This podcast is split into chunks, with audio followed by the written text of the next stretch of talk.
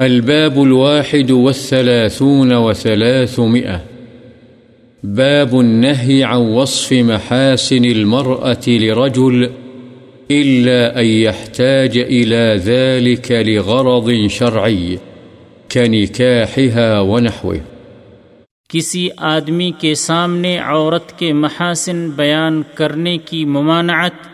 اللہ یہ کہ کسی شرعی مقصد جیسے نکاح وغیرہ کے لیے اس کی ضرورت ہو۔ عن ابن مسعود رضي الله عنه قال قال رسول الله صلى الله عليه وسلم، لا تباشر المرأة المرأة فتصفها لزوجها كأنه ينظر إليها،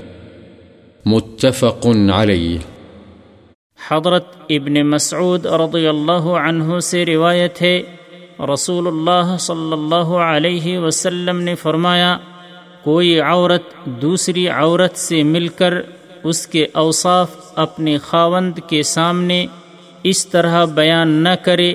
کہ گویا وہ اسے دیکھ رہا ہے۔ بخاری و مسلم